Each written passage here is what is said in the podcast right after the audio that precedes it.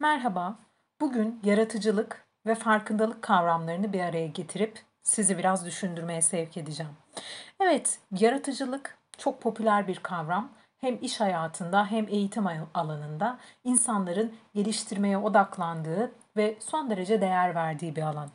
Yeni ve etkili fikirlerin geliştirilmesi, e, alternatif çözümler üretilmesi bir yetenek olarak kabul görüyor artık ve yaratıcılıkta bu yeteneğin genel olarak ismini oluşturuyor.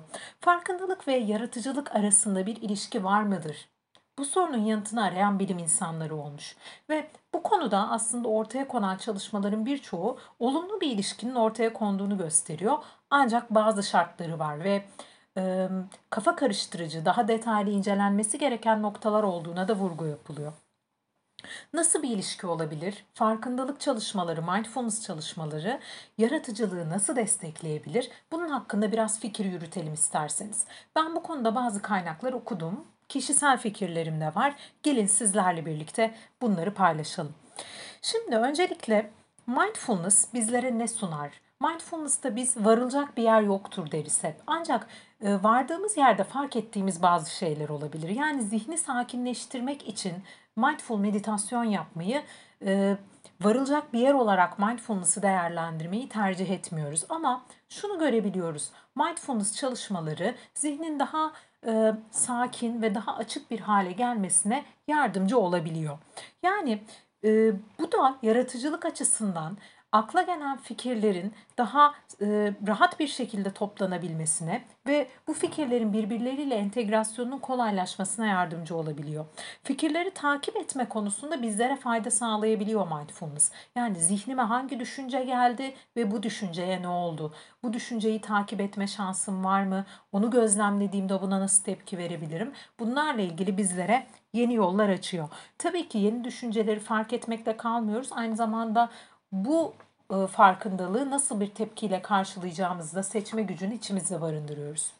Şimdi mindfulness çalışmalarında bizler ne yapıyoruz? Düşünceleri, duyguları, duyumları fark etme üzerine pratikler yapıyoruz aslında.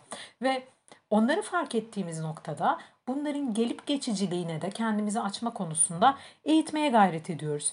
Tabii ki e, bu duygular, düşünceler ve duyumlar geldiklerinde onlarla olan ilişkilerimizi de farkına varıyoruz. Onlara zihnen verdiğimiz otomatik tepkileri ve harekete geçen otopilotu kavruyoruz. Zihnimizi sakinleştirdiğimizde, zihin daha e, stabil bir hal aldığında ve onu gözlemlediğimiz zaman şunları görüyoruz. Daha derinlikli ve daha altta yatan düşüncelerin de orada var olduğunu, onların da kendi seslerini duyurmak için oralarda bir yerde küçük sinyaller verebildiğini sezme şansımız oluyor. Yani zihnimizde baskın olan düşüncelerin yanı sıra o konuyla ilgili gelip hızla geçen veya beliren ama çok normal şartlarda dikkatimizi çekmeyen düşünceleri görme fırsatı bulabiliriz mindfulness egzersizinde. Bunun yanında biz mindfulness egzersizlerinde esneklik ve açıklık kavramlarını sıkla kullanıyoruz. Yani daha esnek olabilme, farkına varabilme ve bunlara yer açabilme. Aynı zamanda gelen geçen her neyse bunları açık bir kalple ve zihinle karşılayabilmekten söz ediyoruz. İşte mindfulness'ın temelindeki bu iki kavram, açıklık ve esneklik kavramları aslında bizlere gelen düşünceleri de bu şekilde karşılayabilmeyi, dolayısıyla düşünceleri eleştiren zihni ve yargıları farkına varabilmeyi, yargısızca veya yargılarını farkına vararak olan biteni yorumlayabilmeyi sağlayabiliyor. Ve bunun yanında tabii ki şefkati ve empatiyi de işin içine koyduğumuzda mindfulness'ın tutumları arasında bunlar da var.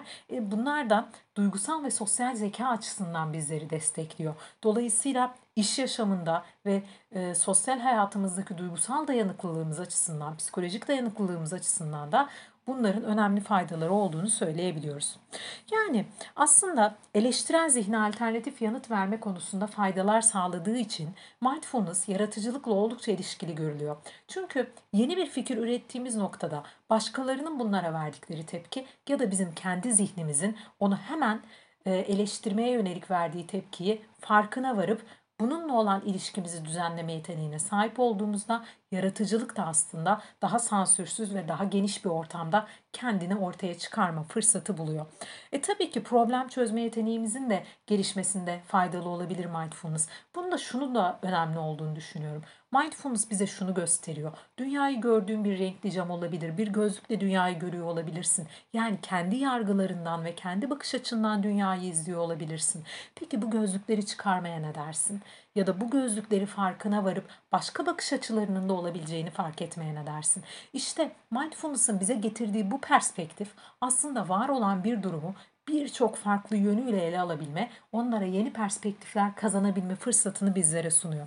Böylelikle alışılmışın dışında var olan durumları görebilme, onlara perspektif alabilme ve eleştirme korkusu ya da eleştiri korkusundan sıyrılıp bir taraftan da e, zihnimizin yargılayıcı alanlarını farkına vararak daha yargısızca e, düşüncelerimizi gözlemleyebilme yeteneğini bizlere sunuyor. E böylelikle bizler de zihnimize gelip geçen düşünceleri farkına vardığımızda onların içerisinden belki daha cılız bir sesle ben buradayım diyen bir düşünce dikkatimizi çektiğinde onlara yargısızca ve farklı perspektiflerle yaklaşma şansı bulduğumuzda işte bu yaratıcılık için bulunmaz bir nimet sağlıyor.